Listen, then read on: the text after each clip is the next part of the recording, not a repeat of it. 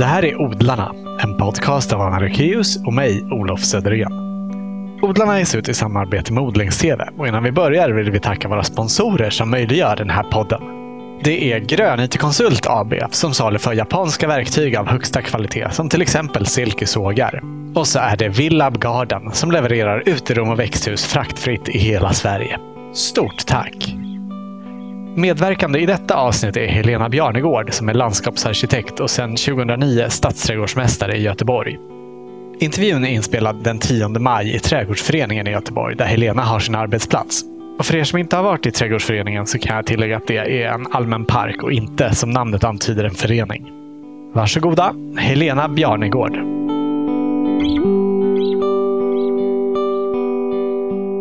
Vad gör det med dig att få jobba med gröna miljöer? Jag blir glad. Jätteglad.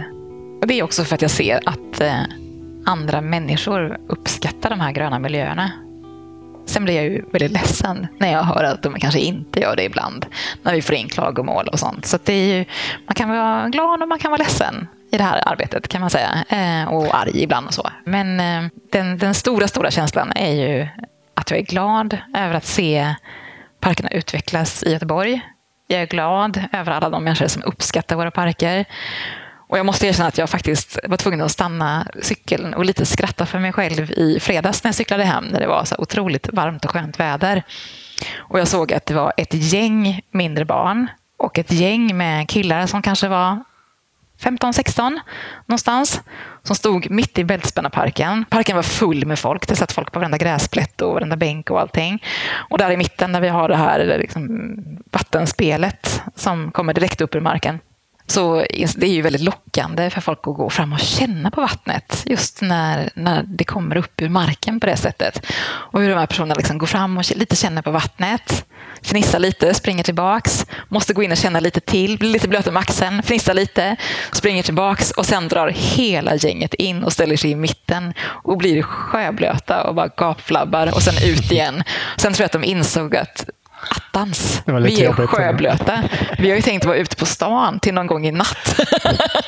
Kanske ångrar sig lite där. Men jag bara såg den här stora glädjen. Och då blir jag jätteglad när jag ser hur folk uppskattar de miljöer som vi förvaltar. Ja. Vill du berätta vad en stadsträdgårdsmästare gör? Ja, det där är ju väldigt, väldigt olika. Jag sitter också med i Stadsträdgårdsmästareföreningens styrelse. Mm. Så att jag träffar ju ganska många stadsträdgårdsmästare i Sverige. Och vi gör ju väldigt olika saker.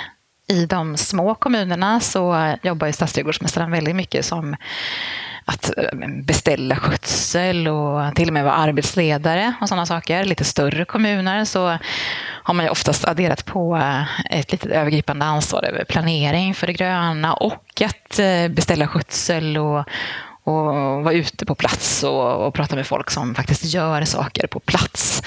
Jag jobbar i en stor kommun. Och det finns bara en i varje kommun. Ja, det finns bara en i varje kommun. Jag jobbar i en stor kommun och då blir det mycket mer övergripande frågor. Så vi är ju en jättestor organisation. Det är ju sådär 600-700 medarbetare på Park och Naturförvaltningen i Göteborg.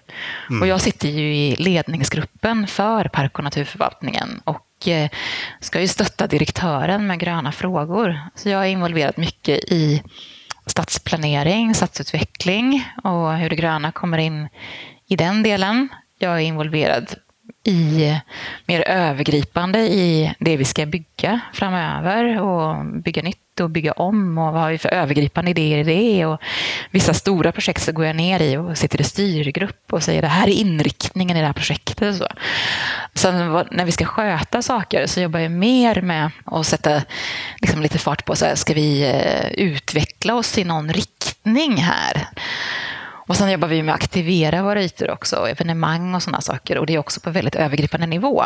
Så att jag jobbar ju väldigt strategiskt och inte så operativt. Du är inte ute och gräver? Jag har ju gjort det på andra jobb jag haft. Ja, men inte i det här jobbet. Jo, någon dag per år så har jag faktiskt varit ute och grävt tillsammans med olika skötsellag. För att lite känna på hur det är att jobba ute i verkligheten också. För att få någon slags koppling och förstå vad är de riktigt viktiga frågorna. Och ganska många idéer till det där som jag har lyft med mig till strategisk nivå. Säga att nu måste vi ändra vårt arbetssätt, vi måste jobba på ett nytt sätt, eller vi måste spänna bågen åt det här hållet eller åt det här hållet. Ganska många av de idéerna har jag också fått av de som jobbar i den så kallade verkligheten på plats ute.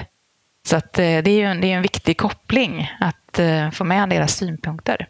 Och du är heller inte inne och petar liksom i detaljnivå så mycket? Alltså hur det ser ut i en specifik rabatt eller sådana där saker? Fast ibland så går ju det här ansvaret kan ju liksom gå hela detaljlinan ut ibland. Mm. Och det beror ju liksom på vad det är för fråga, kan man säga.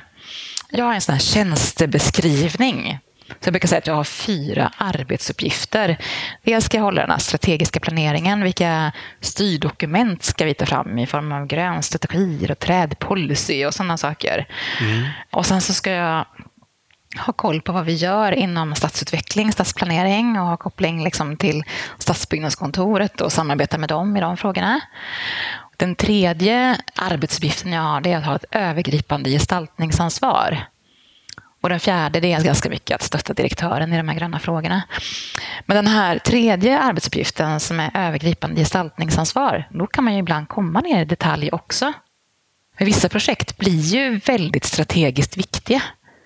Vissa projekt kanske är ett uppdrag från fullmäktige att vi ska genomföra, kanske mitt i stan. Mm. Och då kan ju detaljen bli viktig i det också. Och då kan jag verkligen sitta över en ritning och diskutera med våra landskapsarkitekter eller våra ingenjörer. Så här, men hur har ni lagt upp det här? Så på vilket sätt gestaltas det här? På vilket sätt möter den här kantstenen, den här planteringen och sådana saker? Då kan det bli väldigt detaljerat ibland. Detaljerna kan ju också komma in i att jag i ett tidigt skede är med och skriver projektdirektiv. För att sätta igång folk och så här, men nu ska vi jobba med det här i år. Det är kanske så att våra politiker har tyckt att det är väldigt viktigt med tillgänglighet. Och att nu ska vi trycka extra på det. När vi då säger att nu ska vi rusta upp de här 4 lekplatserna i år. Då kan jag sitta med där i ett tidigt skede i det projektet och säga och det är jätteviktigt när vi rustar upp de här nu att vi har med tillgänglighet. För det har vi fått reda på att det ska vi jobba extra mycket med i år. Eller när vi ska lägga upp sommarblomsprogrammet för året. Vad ska vi ha för tema?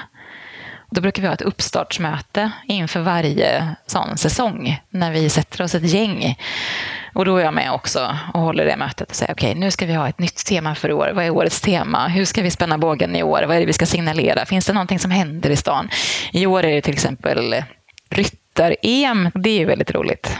Okay. Ja, och då har vi liksom lite kopplat våra planteringar till det här jättestora eventet då, som vi gärna vill vara med och visa upp lite extra. Aha, för det kommer ju också vara i Slottsskogen en hel del utav det här eventet. Så att, det är lite kul att vi liksom kopplar det. Hur ser man det i planteringarna? Ja, då ser man det bland annat på att vi har använt de färgerna som ingår i den här då, kan man säga, och att vi liksom har synkat färgerna med det här evenemanget och allting. Man kan också se det på att vi kommer ha liksom formklippta skulpturer med koppling till hästar och sådana saker som vi har beställt som en liten extra feature för i år. Roligt. Mm, de kommer senare i sommar. Så då blir det ju en koppling ner till detaljen också. Så att ibland så går det ju en övergripande tanke som faktiskt kommer ändå ner i detalj någonstans. Har du alltid varit intresserad av trädgård? Ja, det har jag faktiskt. Jag sprang omkring och vattnade när jag var väldigt liten och fick reda på att jag kallade vattenkannan för kalle vatten. Så uppenbarligen var jag intresserad av vattenkannor innan jag kunde prata ordentligt. Och sådana saker. Så jag växte upp i Karlstad. Ja, fanns det ett stort intresse omkring dig? Inte jättestort, det fanns det inte. Men familjen hade en trädgård? Ja, familjen hade trädgård, ja precis. Men det är inte bara trädgård som har intresserat mig, utan överhuvudtaget det gröna och miljöfrågor och naturen och sådana saker. Det har alltid legat mig varmt om hjärtat. Mm. Jag var på väg att slå mig in på en annan bana, så att jag åkte ner till Lund 1990 och vad skulle du bli då? Ja, då skulle jag bli civilingenjör i kemi. Aha, var det direkt efter gymnasiet? Ja, i princip. Jag hade ju varit i Paris ett tag också däremellan. Jag läste franska, men i princip. Och då kommer jag ihåg att min pappa sa till mig i bilen när vi satt i bilen på väg ner. Så där, men Helena, vad har du sökt för utbildning egentligen? Ska du plugga kemi? Ja, det ska jag, tyckte jag. Vadå? Nej, men jag har liksom alltid trott att du skulle ha något jobb när du skulle gå omkring i stora gröna stövlar. Men jag har säkert fel, tyckte han. Sen pratade vi inte mer om det. Och så någonstans har jag kommit ihåg det där citatet. Han hade ju rätt. Jag hoppade av efter ett år och sökte in till landskapsarkitekt istället. Just då kom jag inte ihåg det där citatet om stora gröna stövlar. Men någon gång när vi på någon exkursion på den här utbildningen några år senare stod ute i någon myrmark så insåg jag att okej, nu står jag här i stora gröna stövlar. Han visste det. Ja. Hur kom det sig att du bytte bana då? Ja, det var ju det här kliandet intresset för de gröna frågorna, för det som växer. Både det som växer i naturen och trädgårdsdelen av det. Att det är fascinerande, den här ständiga förändringen. Och det är det som gör att landskapsarkitektyrket för mig är väldigt mycket roligare än husarkitektyrket. Just att man jobbar med platser i ständig förändring. Och de förändras utan att jag själv riktigt är där och petar. Det händer saker som man inte kan kontrollera. Och det här är ju superspännande att vara med och forma det som också formar sig själv samtidigt.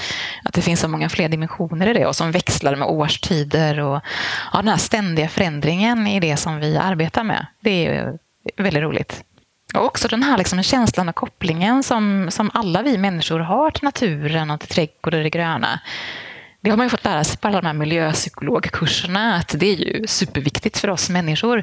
Och det tror jag är någonting som vi människor någonstans förstår innerst inne att ja, men det är ju viktigt. Och ja, det är väldigt tydligt för mig också att både på ett privat plan och professionellt plan att det gröna i staden är viktigt för människorna i staden. På en massa olika sätt som vi både förstår och inte förstår. Mm. Men det är det. Men det var tidigt 90-tal då som du kom in på det här och började plugga till landskapsarkitekt. Och det är ju några år däremellan fram till 2009 när du började här. Ja, just det. Vad gjorde du då? Ja, dels så läste jag ju till landskapsarkitekt. Och på den tiden så var man ju tvungen att läsa både i Uppsala på SLU Ultuna och utanför Lund på Alnarp. Okay. Så man flyttade mitt där i utbildningen. Så 2 år på Ultuna och sen var det 3 år på Alnarp. Mm. Sen flyttade jag till Göteborg och fick jobb på en konsultfirma och så bytte jag jobb någon gång där. Jag jobbade på lite olika konsultfirmor men jobbade hela tiden som projekterande landskapsarkitekt med gestaltning, projektering och på slutet jobbade jag mycket med tävlingar också. Arkitekttävlingar, både svenska och internationella. Det kunde vara stadsplanetävlingar jag var med och till exempel ritade sista utbyggnaden av Skanör. Vi vann den tävlingen, en stadsplanetävling. En annan stadsplanetävling som jag och en kollega gjorde som vi vann var Norra Kajen i Sundsvall. Det är också ett stort stadsutvecklingsprojekt som handlar både om bebyggelse, trafik och parker och allting och få ihop helheten helt enkelt. Kul. Och hur hamnar du här? Hur hamnar jag här? Någonstans så insåg jag ju där när man jobbar som konsult och man jobbar mycket med tävlingar som jag gjorde, jag jobbar väldigt mycket tidiga skeden, så kunde jag börja sakna att verkligen få jobba från ax till limpa. Att få vara med i det här idéstadiet, det var ju väldigt roligt. Men som konsult får man ju sen släppa. Så man är med en ganska liten kort tid i ett projekt. Sen släpper man ju och så är det någon annan som fortsätter jobba med det. Mm. Och det som lockade mig med att jobba kommunalt, det är ju att vi släpper ju inte. Utan vi jobbar just med det här att vi är med i planeringen. Vi tänker de tidiga tankarna. Vad är det vi vill med staden? Hur ska vi utveckla den här staden? Varför ska vi satsa på den här parken? Ja, vi satsar på den här parken. Det är det vi prioriterar i år. Hur gör vi då? Vi bygger om den på det här sättet. Och sen ska vi sköta den och så ska vi ta om hand om den i jättemånga år framöver. Och sen kanske vi bjuder in göteborgare som får vara delaktiga eller kanske ordnar ett evenemang eller något på den här platsen och som fortsätter att aktivera den. Mm. Och just att liksom inte släppa projektet och de här ytorna och anläggningarna utan få vara med hela vägen. Att se helheten i det lockar mig väldigt mycket. Och därför är det ju väldigt, väldigt roligt att jobba kommunalt. Hur pass mycket styrs ni av politikerna? Vi styrs ju av, alltså vi är ju en politiskt styrd organisation. Mm. Men det är det som är vårt demokratiska samhälle i grund och botten. Ja, men hur mycket går de in liksom i detalj? Politikerna, de skriver ju ett mål- och inriktningsdokument. Och då definierar de vad vi ska göra. Och det kan ju handla ganska ofta om att de definierar ledord för oss. Det är viktigt att ni jobbar med tillgänglighet, det är viktigt att ni jobbar med jämlikhet, det är viktigt att ni jobbar med mångfald. Så att de politiska frågorna brukar man ju säga är vad-frågorna. Och sen så ska vi som tjänstemän och experter, vi ska ju vara mer experter på ja, men hur gör vi det då? Om politikerna har sagt till mig att det är jätteviktigt nu när ni jobbar med era lekplatser att ni tänker på jämställdhet. Då ska ju jag som tjänsteman veta, men hur gör vi det då? Hur får vi det att hända? På vilket sätt blir en lekplats mer jämställd? Och så se till att vi gör det också. Men sen 2009, den period du har jobbat där, har det varit samma styre hela tiden? Ja, det har det. Precis, men det är lite olika mandatförhållanden. Just det, ja. Och det har varit rödgrönt, men med rosa också sen senaste valet. Ja, just det. Nu är det rosa också. Mm. Så det har egentligen inte varit med om något maktskifte som har förändrat totalt vad du har att förhålla dig till? Nej, det har det inte varit. Grundfrågorna har varit ganska lika genom åren, även om det finns olika uppdrag då naturligtvis som skiljer sig från varandra. Men grundfrågan i trygghetsfrågor och jämlikhet och jämställdhet och folkhälsa, mångfald, integration. Det är ju stora frågor som är viktiga och har varit viktiga. Mm. Så att de övergripande målen kommer ju från politiken och den övergripande inriktningen. Men sen hur vi gör det, det är ju det som vi själva råder över. Ja, men det där som att göra en lekplats mer jämställd till exempel. Hur gör man det? Några sådana där nyckelord som jag kan bidra med. Det handlar ju faktiskt om yta. Där har man ju sett inom forskning, gjorde vi SLU till exempel, att förskolegårdar som är väldigt små, där är pojkar aktiva, men flickor är passiva. Men blir förskolegården tillräckligt stor, då är flickor också mer aktiva och mer fysiskt aktiva. Mm. Man kan se att lek i natur är mer jämställd än lek på många av de vanliga lekredskap som finns på våra lekplatser. Mm. Hur då? Jag tror att vissa lekredskap blir ju mer könsstereotypa än andra. Och det där lär sig barn ganska snabbt. Vart tjejerna leker och vart killarna leker. Det är nästan läskigt att se. Men när vi kommer ut i naturen så har vi inte de signalerna där. Då finns det liksom inte så att flickor hoppar på stenar och pojkar hoppar på stubbar. Liksom, utan vi har inte de bilderna. Vi är liksom inte inlärda på att det är antingen eller. Utan där blir det mer jämställt helt enkelt. Sen så tycker inte jag att man ska säga att men vi får inte ha spisar till exempel på lekplatser. Det är klart att det också ska finnas. Men det kan ju vara bra att koppla en lekplats. Lägga en lekplats i anslutning till naturen till exempel. Så att man får båda delar. Vart man tänker på det lite grann, att just de här, vad är vi upplärda med för liksom stereotypa bilder? Vad är det vi liksom får inpräntat i oss ganska snabbt? Det gäller ju färger och såna här saker också. Så att det är ju någonting som vi får tänka på. Nu är jag kan säga att vi är ju en lite större kommun och det innebär att vi har ju lite mer personal och lite mer tid att grotta i vissa frågor än vad många andra mindre kommuner har. Och då har vi ju tagit fram någonting som vi kallas för riktlinjer för jämställdhetsarbete i parker och naturområden. Och då har vi ju i den, målgrupp för den är ju egentligen våra landskapsarkitekter och våra parkförvaltare och alla som jobbar med det gröna. Och med lekplatser och sådana saker. Och i den så står det ju väldigt mycket så här, men hur går det till då? Hur blir den här platsen mer jämställd? Och vi lägger alla våra såna här riktlinjer och handböcker och allting på vår hemsida. Så alla kan gå in och ta del av det och sno det. Det här du sa med att pojkar är mer aktiva när det finns begränsat utrymme på en skolgård till exempel. Just det. Är det så enkelt att om det finns begränsat utrymme så tar pojkarna över och flickorna får liksom ingen plats, medan om det finns mer utrymme så kan de inte ta över hela ytan? Det kan inte jag svara på egentligen, så då skulle vi behöva kolla med de här forskarna på Sveriges lantbruksuniversitet som just har tittat på de här tendenserna. Och självklart så är det så att i varje enskilt fall så är det inte alls på det här sättet. Nej, men tittar man på någon slags ganska stort statistiskt underlag så inser man att de här tendenserna finns i alla fall. Mm. Och det är någonting som vi behöver vara medvetna om, vi som planerar staden. Och som vi har någon slags skyldighet att kunna och faktiskt ta hänsyn till också. För det här är kunskap som har tagits fram. Att vi vet att det kan vara på det här sättet. Och det är någonting som man får tänka på liksom, också när man placerar ut skulpturer i det offentliga rummet.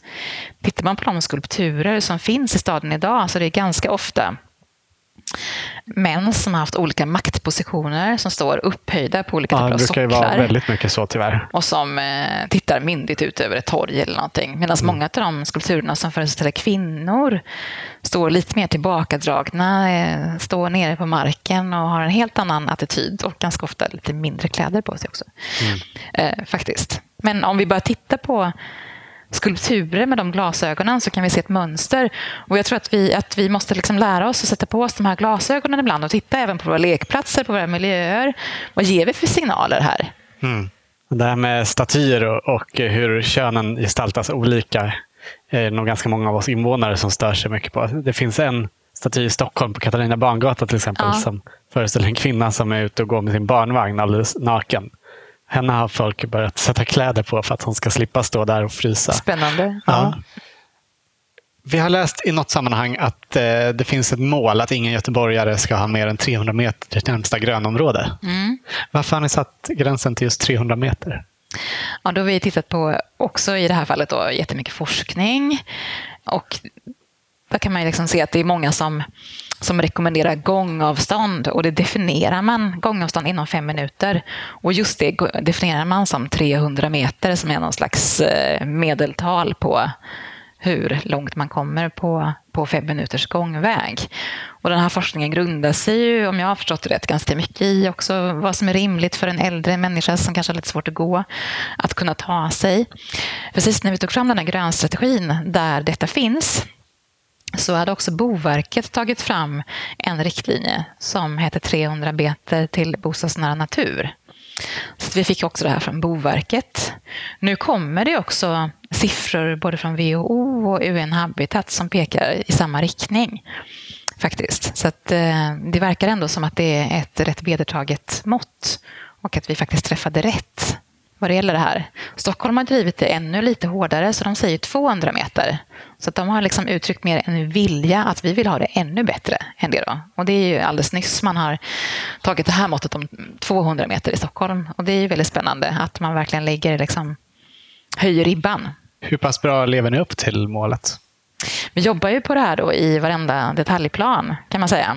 Och det här är en fråga som vi bidrar med till det gemensamma bordet när vi tar fram detaljplaner, att det här är viktigt. Och jag ska säga, väldigt, väldigt många planer så lyckas vi faktiskt med detta. Och tittar vi nu framöver till exempel så ska vi bygga den täta och den gröna staden pratar vi om. Och det är många som är oroliga för att vi ska bygga bort alla gröna områden nu när vi ska bygga så tätt. Men faktum är att i Göteborg så finns det ju otroligt mycket gammal industrimark. Så hela det området som vi kallar för centrala älvstaden, det är de här gamla hamnområdena runt älven som ligger otroligt centralt. Och många av de här områdena de saknar ju park helt och hållet idag. Och om vi ska bygga stad i de här områdena där folk ska bo, arbeta, röra sig, så måste vi också bygga in mötesplatser i form av parker och torg och sånt. Så det måste finnas offentliga rum i en stad, annars bygger vi inte stad. Och då har vi det här måttet som ett riktvärde. Mm. Det är väldigt svårt att säga så här ska det alltid vara. Ja. Det handlar ju också om barriäreffekter och sådana saker. Att man ska kunna ta sig till ett område utan att kliva över en stor trafikbarriär eller simma över en älv till exempel. Mm. Och sådär också. Men vad är rimligt på olika platser? Ja. Vi tittar ju också nu på WHO och UN-Habitat och de här som nyligen har kommit med riktvärden som handlar om hur många kvadratmeter park per person behöver man ha. Och där har vi ju inga egna mått i Göteborg utan där har vi precis börjat snegla på UN-Habitat och vad säger de då? Vad säger andra? Ja, vad säger de? WHO säger 9 kvadratmeter park per person. Tittar vi på New York till exempel, så har de anlagt en vilja om att de vill ha 10 kvadratmeter park per person i det de bygger.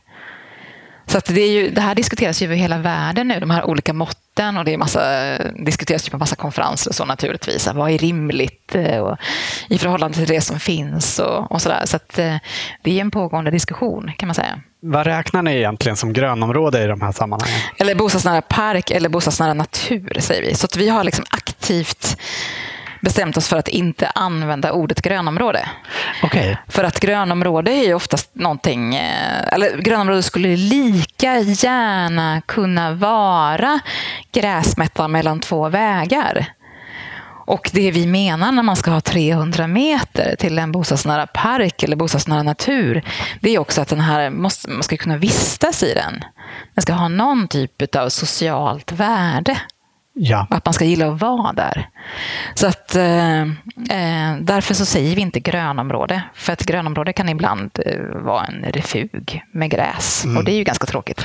Men räknar ni in sådana här, det finns ju ganska många platser i en stad som kanske är en liten skogsdunge som inte sköts särskilt mycket. Utan som är liksom en lite bortglömd, räknas sånt till. Ja, då vill vi ju, när man jobbar med planering så måste man ju se det som finns idag, men också se det som har potential för framtiden. Så att det vi kan se nu, det är ju att det finns ju många av de där små dungarna som kanske inte sköts så mycket idag, men som vi kan ana att men längre fram då, nu hittar jag på bara, om 100 år, när vi bor otroligt många fler människor i den här stan, då kanske vi behöver det här lilla området att faktiskt bygga den här lekplatsen i, eller liksom göra det lilla området till liksom en bättre fungerande mötesplats än vad den är idag. Bygger vi bort den så är den borta för alltid. Finns den kvar kan den ha en utvecklingspotential i framtiden att faktiskt bli den här lilla bostadsnära parken. Så ibland kan det vara värt att spara dem även om de inte har det där höga sociala värdet idag. Mm. Du har i andra sammanhang lyft fram vikten av att skapa offentliga rum och parker som bidrar till integration. Just det. Hur kan en park göra det? Genom att aktivera parken på olika sätt. Då kommer folk dit och man möts. En sån park som vi faktiskt har lyckats med väldigt, väldigt bra, det är Positivparken i Frölunda. Ja, det var en park som fanns förut också. Den var väldigt grön. Den kanske var för grön för den upplevdes som otrygg. Det var inte speciellt många människor som vistades i den här parken. Det fanns inte så mycket att göra. Så alltså för grön som att det fanns buskar och träd där man kände sig utsatt och att ingen såg vad som hände. Ja, just att den var obefolkad och att den var inte så överblickbar. Kan man säga. Så att, både att den var obefolkad och inte så överblickbar, och det hände ingenting i parken. Eller någonting hände det väl, men inte så mycket. Jo, det var inte så många som var där. Sen så byggdes det ju ganska mycket nya bostäder i Frölunda och man byggde om det här köpcentrumet, och i samband med det så fick vi möjlighet att rusta upp den här parken. Och då rustade vi upp det då i samband med den här exploateringen, och vi hade otroligt mycket dialog på plats med många olika åldersgrupper, med massa pensionärsföreningar, med skolor och väldigt, väldigt många grupper, med ungdomsgänget nere på ungdomshuset och allt det där. Och så valde vi att anse att den här parken skulle ha en park för lek för alla åldrar. Vi skulle inte ha en lekplats i parken bara, utan hela parken skulle liksom vara fylld med lekbara aktiviteter. Mm. Och vi jobbade med en parkouranläggning i anslutning till ungdomshuset tillsammans med dem som var med och planerade den, de som hängde där. Och pensionärsföreningarna var aktiva och barn var aktiva och sådär. Och vi har byggt lek för mindre barn, lek för större barn, utegym, massa olika saker. Och vi spridit ut det i parken och samtidigt rustat upp parken, gjort nya gångvägar och såna här saker. Och dessutom så har vi lagt en bemanning, så att vi har bemannat en lekplats där, så det finns personal på plats som har olika aktiviteter. Och den här liksom bemanningen, de har verkligen lyckats få igång aktiviteterna där ute. Så att det kommer ju också massa föreningar dit nu som väljer att lägga sina aktiviteter i anslutning till de här lekmiljöerna. Så nu är det otroligt mycket folk i den här parken. Det händer jättemycket. Kul. Och där träffas ju folk nu. folk kommer dit som kanske inte var där förut. Och när man träffas så tror jag absolut att det på sikt bidrar till integration för att man är där. Och jag vet ju att mina barn som bor på andra ställen i stan, de har ju åkt med sin skola dit för att leka. Och då blir det ju ännu mer integration för barn från andra stadsdelar åker dit för att besöka den här parken.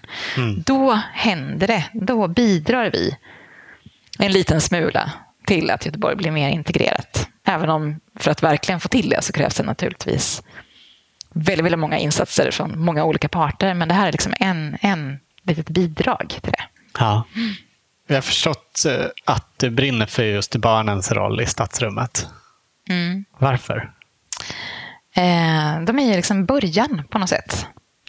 Vi har haft ett stort städprojekt till exempel där en samverkansorganisation i staden som heter Tryggare Väckerstad har jobbat med sånt där städprojekt där 60 000 barn har varit ute och skolstädat och haft ett utbildningspaket om varför man ska plocka upp sitt skräp efter sig. Förhoppningsvis kan ju det här liksom bidra till med en liten smula att det är några barn som blir lite, kanske påminner sina föräldrar om att vi tar här ett gemensamt ansvar för det offentliga rummet med att man tar med sig sitt skräp hem.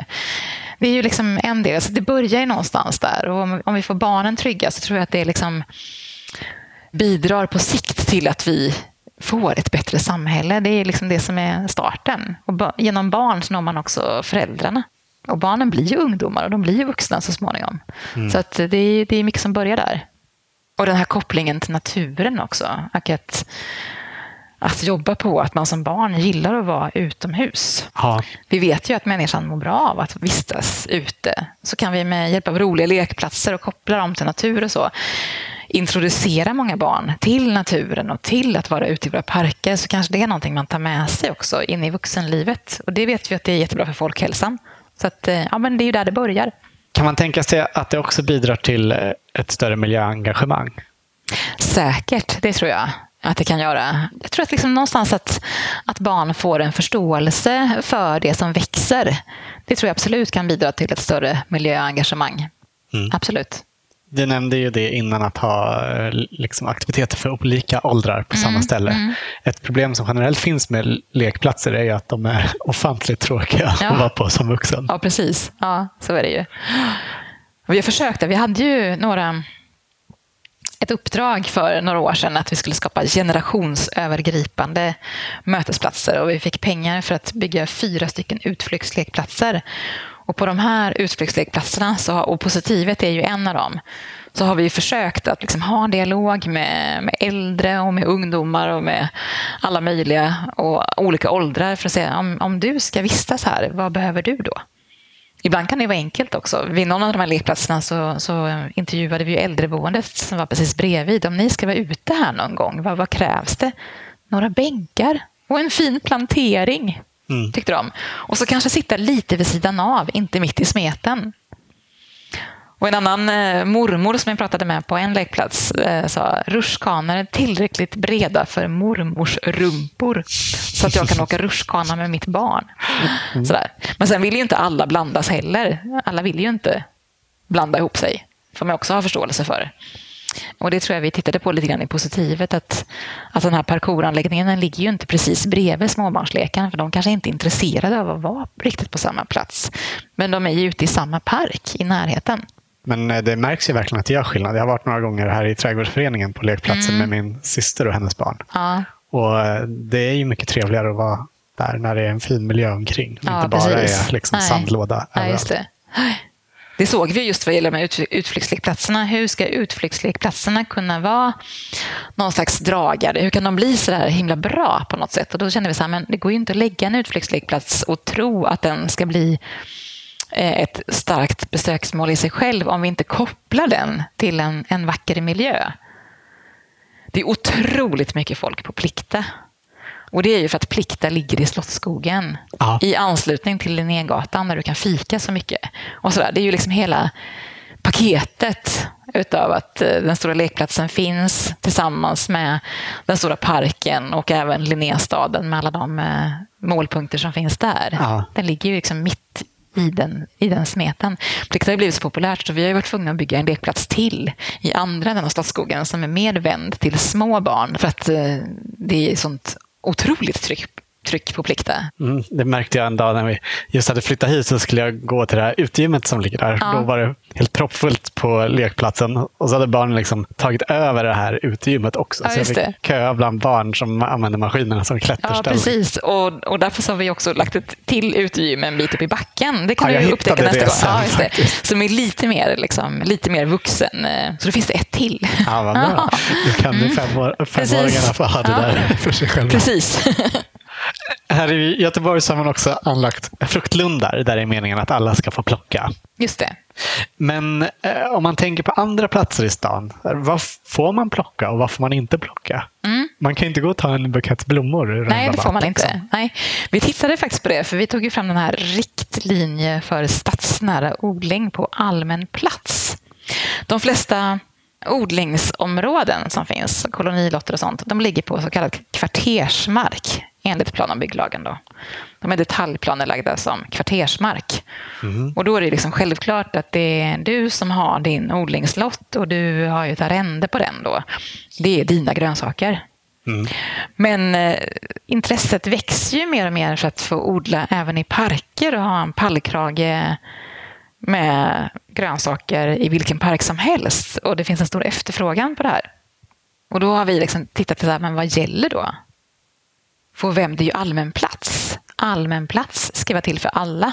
Man får inte hängna in den. Man får inte säga så här att det här är liksom Anders och Lisas lilla odlingsområde och ingen annan får komma in. Utan om Anders och Lisa får ett upplåtelseavtal och kunna liksom odla i en litet hörn av någon park, så får de inte liksom säga nu får ingen annan komma in här. Utan det måste vara allmänt tillgängligt, för det är allmän plats.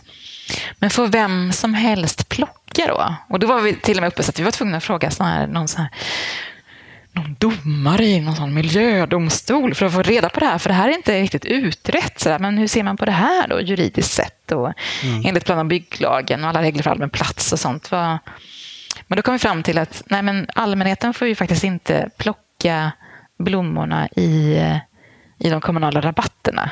Och i de kommunala blomstrunorna, det vet ju alla, det får man ju inte. Och därför så får ju inte vem som helst heller gå och plocka och skörda grönsaker i Anders och Lisas odlingslådor om de nu har fått ett litet upplåtelseavtal för att odla i den här parken. Däremot så måste de släppa in folk och låta det att det ska vara allmänt tillgängligt på ett annat sätt än vad reglerna är om man har ett odlingsområde på kvartersmark. Så att det finns ju massa sån här juridik kring de här sakerna. Mm. Så det är en relevant fråga. Och inte helt enkelt, lite snårigt är det. Hur ska man tänka om man hittar en stor fläderbuska i en park och känner att man är sugen på att göra lite saft? Ja. Kan man ta lite bär eller blommor då? Ja, men det ser ju faktiskt inte. Det är ju inga problem att plocka fläderbär. Och vi säger också att finns det äppelträd på allmän plats, du får plocka. Det är det vi går ut med fruktlundarna och signalerar att ja, du får plocka äpplena i våra parker. Och för att verkligen göra det tydligt då, så har vi ju anlagt de här fruktlundarna och gått ut med informationsmaterial i form av broschyrer och skyltar och sådana saker och säga att varsågod och plocka, skörda gärna. Mm. Sen blir det ju liksom det kan ju bli en ganska stor sak i media så här, kring fruktlundarna. Men det tar ju några år innan de här äppelträden som vi har planterat börjar ge så pass mycket frukt så att det räcker. Så att det räcker. Mm. Till fler. Och det är ju inte bara äpplen heller, det finns ju jättemycket som vi har planterat. Men det är lite grann för att också liksom, bjuda in folk och säga att parken är också din. Mm. Men plocka blommor i våra rabatter, det får du inte göra. Nej. Men om man tänker på de här lite bortglömda platserna som vi nämnde tidigare, de här dungarna som inte sköts om så mycket och sådär. Om man skulle vilja göra något i en sån som man tycker ser lite tråkigt ut, får man liksom plantera saker där? Får man plocka av det som finns? Då kan man göra så att man hör av sig till den som är parkförvaltare och så presenterar man sin idé. Ibland är det någon som vill göra ett evenemang till exempel, och då kör man ett litet avtal, ett upplåtelseavtal. Och ibland är det folk som vill odla. Det är också ett avtal man skriver då, att man får odla och att man sen ska återställa marken och såna här saker. Ibland är det bara bra.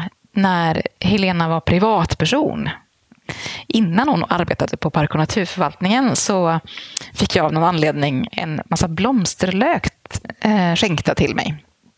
Och jag samlade ihop 10 personer som var villiga att plantera de här blomsterlökarna. Och då hörde jag faktiskt av mig till Park- och Naturförvaltningen och frågade om vi fick plantera de här blomsterlökarna i en park nära där vi bodde. Och det fick vi. Mm. Så att det, man kan alltid fråga. Det pratas ju ibland om gerillaodling. Ja. Hur ställer ni er till sånt? Det händer ju inte så ofta. Ibland kan man önska att det skulle hända mer. Gerillaodlingen har väl på något sätt utvecklats till den här stadsnära odlingen istället. Det är klart att vi gärna vill ha liksom lite koll på på var folk odlar och att det liksom sker i någon typ av ordnade former och att vi har varit med och sagt att det är bra om ni odlar på just den här platsen och sådana saker. Men i grund och botten så är det odlingsintresset som väcktes med den här grillaodlingen är ju fantastiskt. Sen kanske vi ibland vill vara med och styra och säga att ni kanske kan odla i den här änden av parken istället för den där, för den kanske används till annat och så. Mm. Så att i grund och botten så är ju grillaodlingen ett tecken på ett starkt engagemang och det är ju fantastiskt.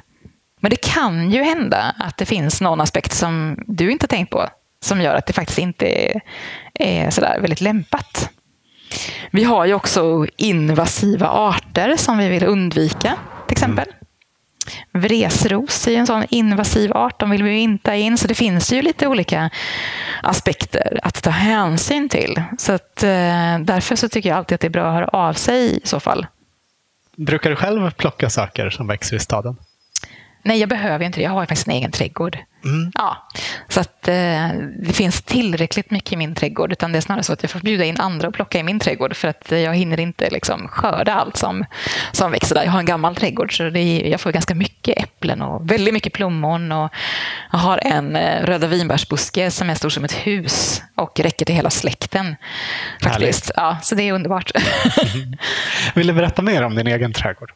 Ja, den är långsamt framväxande. Hur länge har du haft den? Sedan 2004. Aha. Ja.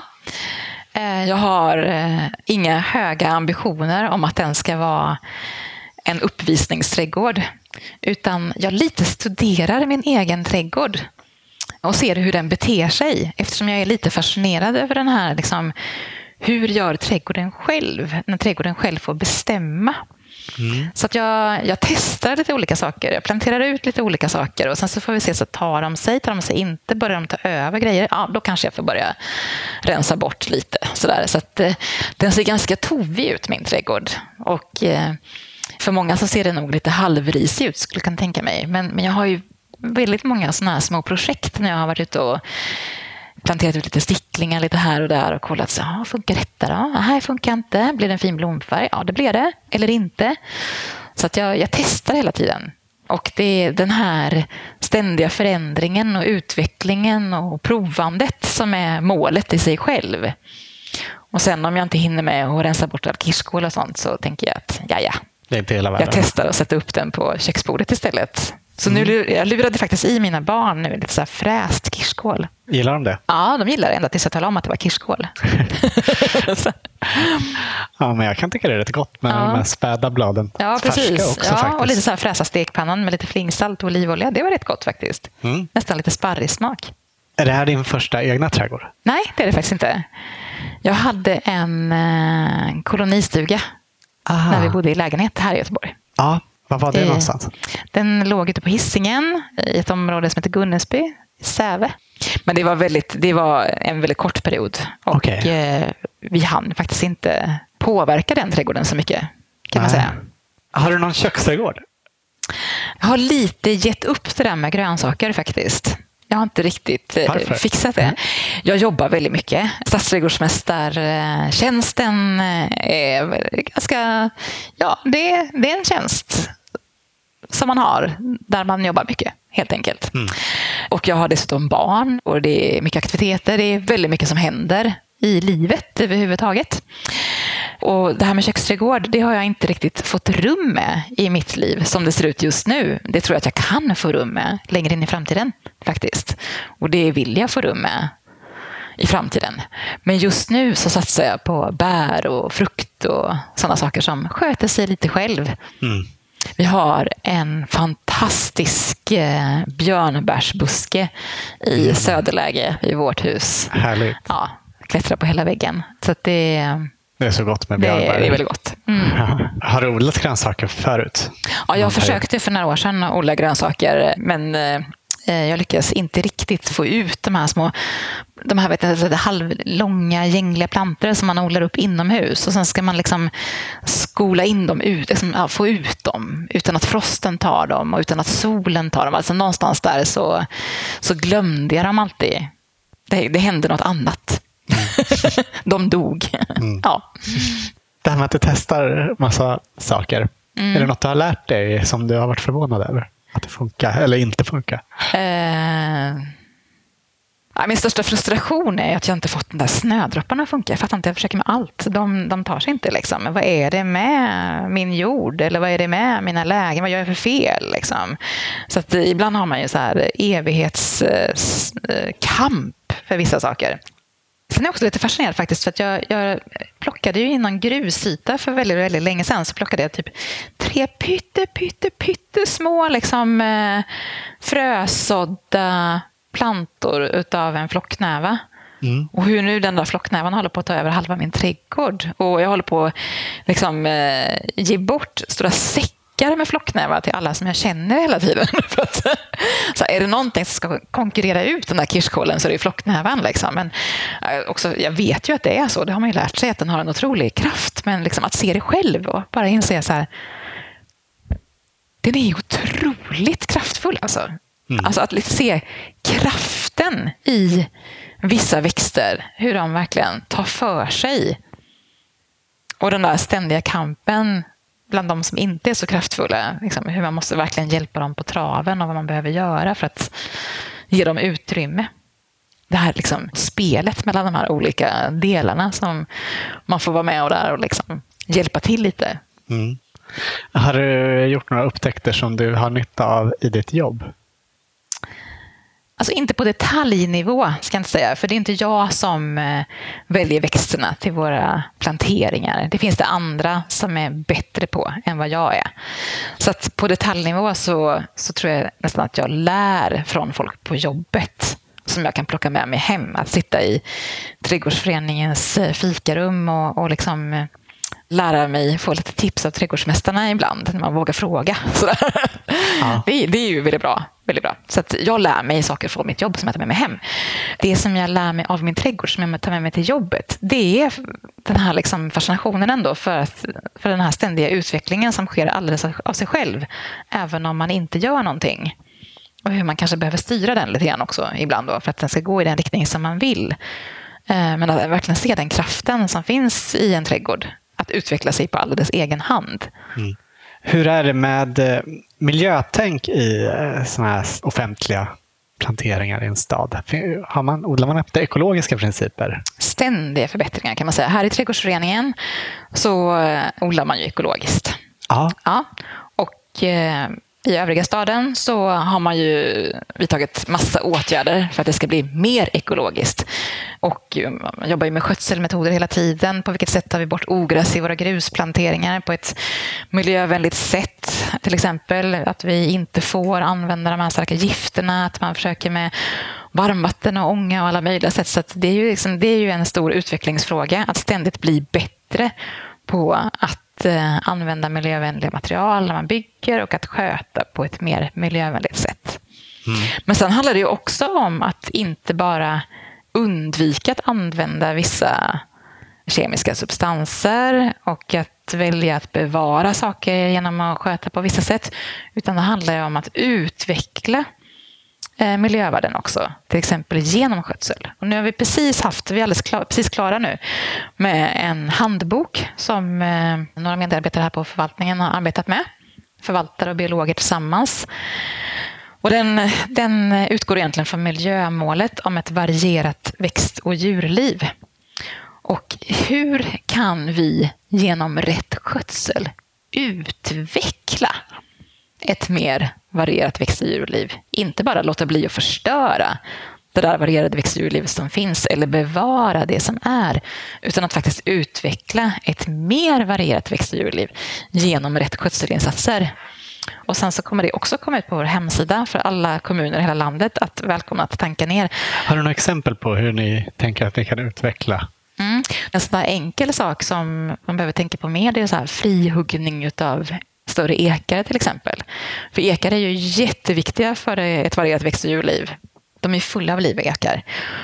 Och att man kan liksom hjälpa eken på traven att faktiskt få bli ett sånt där stort gammalt träd genom att kontinuerligt rensa bort sly runt omkring själva trädet så att det verkligen kan utvecklas till de här stora, rejäla gamla ekarna som vi så väl behöver i staden. En annan sak är ju att alltså när vi jobbar på olika ställen med perennaplanteringar och sådana saker, att man verkligen tänker på att använda den typen av växter som lockar bin och fjärilar och sådär. Att det pratar vi mycket om, men sen så tenderar vi ändå att glömma bort det ganska ofta när vi väl sitter där med växtförslaget. Att liksom påminnas om att men nu ska vi ta in de här bi- och fjärilsväxterna som gynnar de här olika arterna och sådana saker. Så det är några sådana. Och ganska mycket självklarheter, men nu finns det liksom samlat. Och då ska vi veta att vi byter personal ganska ofta. Det gör ju alla andra också. Det är en stor omsättning på personal i hela branschen. Så att även om det finns många som har jobbat länge, som kan alla de här sakerna på sina 5 fingrar, så kommer det ju många nya som kanske inte har den här kunskapen. Och tittar man på mindre kommuner så har man ju också väldigt svårt att hitta utbildad personal. Och då kan ju den här typen av små tips och så var väldigt värdefulla. En sak som vi har funderat på, det kan verka lite slit och slängigt med växter i städer ibland. Väldigt mycket sommarblommor och sådär ofta. Som byts hela tiden. Ja, just det. Finns det något miljötänk kring det? Alltså, vi tänkte ju nu lite grann. Vi satt ju här för ett halvår sedan, ungefär. Och känner så här att men, vi skulle faktiskt kunna bli en ännu mer blommande stad i Göteborg. Det finns ju en del kranskommuner, Mölndals kommun här till exempel, som procentuellt sett lägger väldigt mycket mer liksom, både liksom, arbetsinsats och pengar och allting på liksom, sommarblomsplanteringen. Det är en fantastisk blomsterstad, Mölndal. Och hur kan vi i Göteborg liksom, hur kan vi satsa på att bli en än mer blommande stad? För vi har inte jättemånga blomsterurner ändå med tanke på hur stora vi är som stad. Och inte sådär väldigt många annuellplanteringar och sådana saker. Liksom. Men hur gör vi det då? Ska vi verkligen liksom, i nuläget 2017, ska vi verkligen säga att vi ska ha ännu fler urnor? Är det som är svaret på den frågan? Har vi funderat på. Och då tänkte vi bara som ett första försök, så nu kör vi ett test i år då. Att titta på de här planteringarna i mark som många jobbar med nu. Så inspirationen är hämtad från England och det som i England kallas för Pictorial Meadows.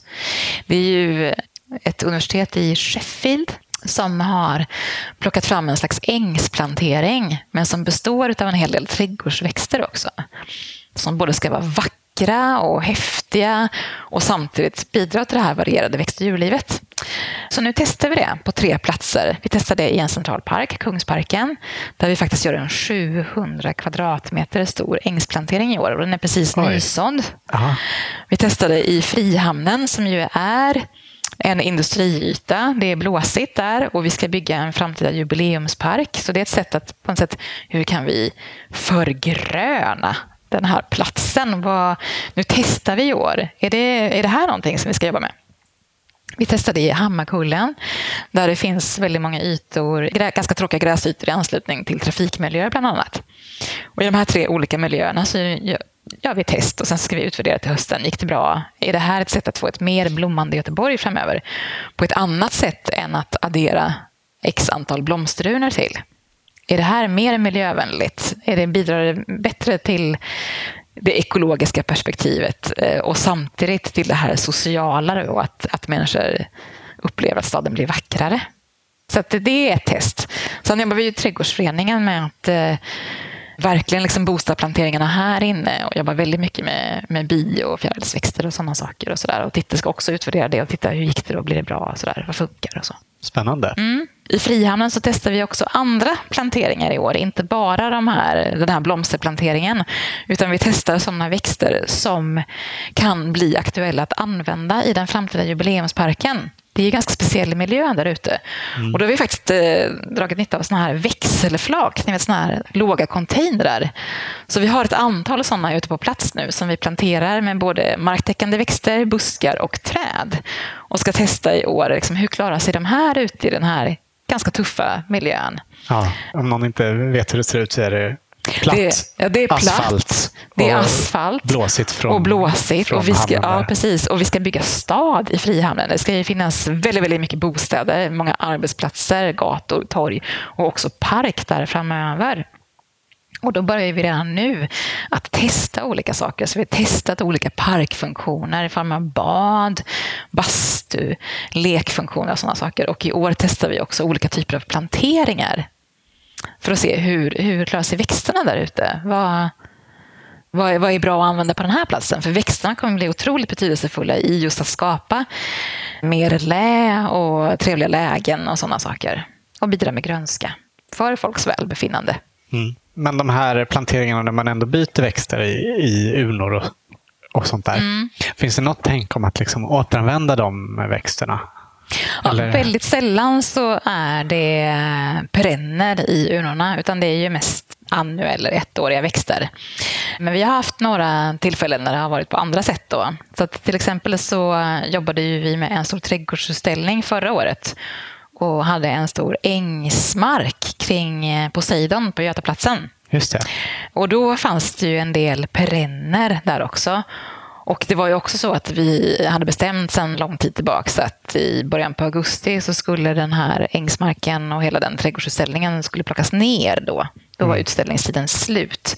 För sen skulle ju också Göteborgskalaset in och såna här saker. Så att liksom, ja, platsen skulle användas till annat helt enkelt. Och många av de sommarblommorna var ju fortfarande jättefina och skulle kunna vara fina i 2 månader till faktiskt. Så då valde vi faktiskt att gå ut med ett pressmeddelande och säga alla göteborgare som vill, kom och hämta växter. För imorgon så delar vi ut växter från Götaplatsens trädgårdsutställning till allmänheten. Bra initiativ. Och det var ju väldigt roligt för att folk kom ju dagen innan, folk kom på natten. Alltså det var ett otroligt tryck på detta. Helt otroligt faktiskt. Sen finns det ju en del växter som är lite dyrare än blommor och som har otroligt höga värden. Och det är ju en rad träd som har stått i stan hyfsat många år. Och till exempel så har vi ju nu flyttat träd från där Hisingsbron ska byggas. Ja, i förra avsnittet pratade vi med Henrik Sjöman från Botaniska i Göteborg om det här med att flytta träd. Och det väcker väldigt starka känslor när träd försvinner från en plats. Precis. Får du motta mycket kritik som gäller förändringar i stadens gröna miljöer? Ja, de gröna miljöerna ligger ju oerhört varmt om hjärtat för människor. Så att det är klart att så fort någonting händer i människors närmiljö så det är ju väldigt många som blir oroliga och känner, men ska ni göra en förändring här? Jag vill att det ska vara som det alltid har varit. Jag tror att det är en väldigt mänsklig känsla att känna så. Mm. Jag hade en kompis som var i Chicago för ett antal veckor sedan och träffade personer där som jobbar med stadsutveckling. Och hon kom hem med precis den reflektionen att det är samma frågor. Så jag tror att det är liksom vi människor, vi värnar ju miljön runt omkring oss och det finns vissa frågor som är väldigt viktiga för människor. Och träd är ju till exempel en sån fråga. Så när vi har tagit fram våra nya trädpolicy nu så har vi försökt att säga i vår trädpolicy att när vi jobbar med träd i stan så måste vi ha ett holistiskt perspektiv. Vi kan inte titta på att träd har antingen det värdet eller det värdet eller det värdet, utan vi måste liksom se alla trädens värden som ett paket och att vi ser trädens värden också utifrån den platsen där trädet står. Så att då har vi definierat när vi tittar på fria eller fälla som är ett nationellt styrdokument om träd. Men också liksom funderat ganska mycket själva utifrån de situationerna som vi har i Göteborg och haft. Att träd har ju ibland otroligt alltså stora kulturhistoriska värden. Och otroligt höga ekologiska värden. Vi har gjort inventeringar och sett att många av de största träden som finns idag, de finns ju i städer. De finns ju inte ens kvar i landskapet, för där har vi haft det här rationella jordbruket. Och det är just de här stora gamla träden som har de här superhöga ekologiska värdena. De har ju naturligtvis ekonomiska värden i form av ekosystemtjänster eller ekonomin kommer ju också in i skötselperspektivet att vi måste ge träden bra förutsättningar när vi planterar dem för att de ska vara bra att sköta och kunna leva länge. Det är ett ekonomiskt perspektiv i det. Det måste vi beakta. Men Sist men absolut inte minst att träden har höga sociala värden också. Och det måste vi förstå, vi som jobbar med träd i stan, och ta i beaktande. Sen är det ju så ibland att det finns stora beslut kring stadsutveckling. Vissa saker ska byggas. Ta den nya Hisingsbron som exempel.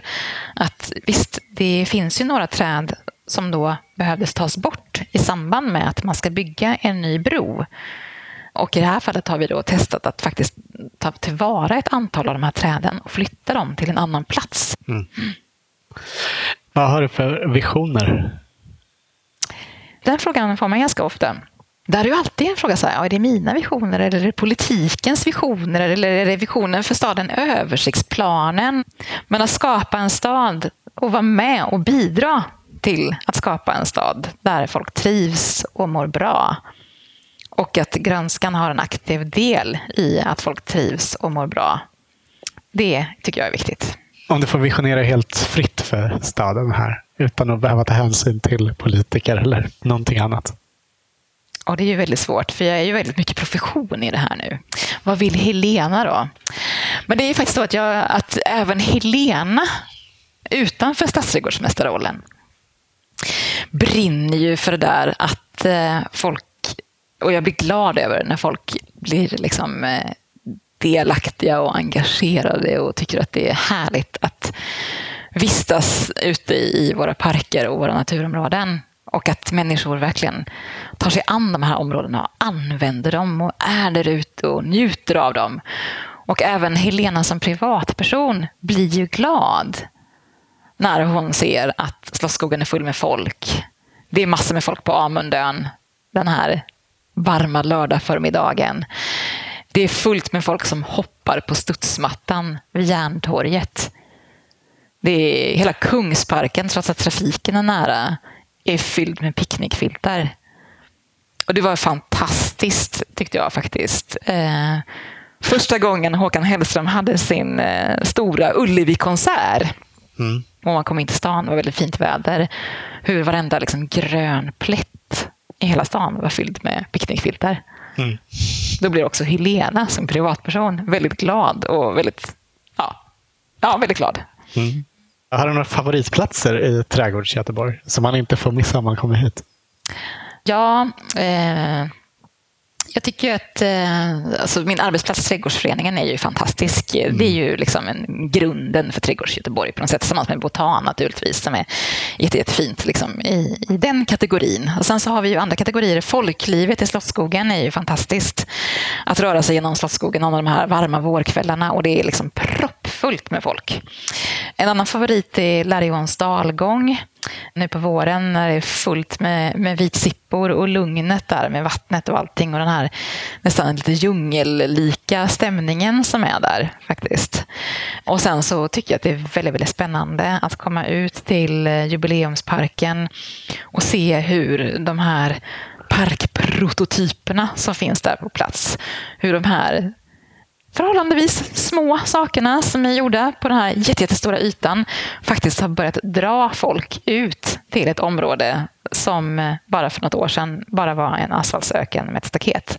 Mm. Att de här liksom små insatserna har gjort att det är helt plötsligt ett besöksmål. Det är häftigt. Kommer du bli kvar här, eller kan du vara sugen på ännu större utmaningar? Kanske större städer att jobba med? Just nu är jag väldigt mycket här och nu, och jag har väldigt roligt på jobbet just nu. Jag har varit här ett tag och jag känner att jag har en del kvar att ge fortfarande. Så att mina tankar är här och nu i Göteborg just nu. Mm. Vi brukar avsluta varje intervju med att våra medverkande får ge sitt bästa odlingstips. Mm. Vilket skulle ditt vara? Jag får tänka lite då. Mm. Du kan tänka hur stort eller smått som helst. Ja, nu vet jag.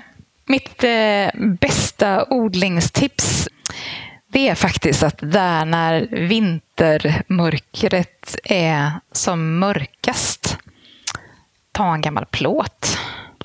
Köpa en ganska stor plåt, en rejäl plåt. Ingen liten låda, en rejäl plåt. Fylla den med jord, gå till affären, köp en sån där paket med gula ärtor och bara häll ut dem där på jorden och vattna. Och sen har ni ärtskott. Och så klipper man ner dem. Och så växer de upp. Och så klipper man ner dem. Och så växer de upp. Och så har man liksom färska egna grönsaker. Ja, färska egna grönsaker mitt i vintern. Bra tips. Tack så jättemycket för att du ville vara med och för att vi fick komma hit. Tack. Tack själva.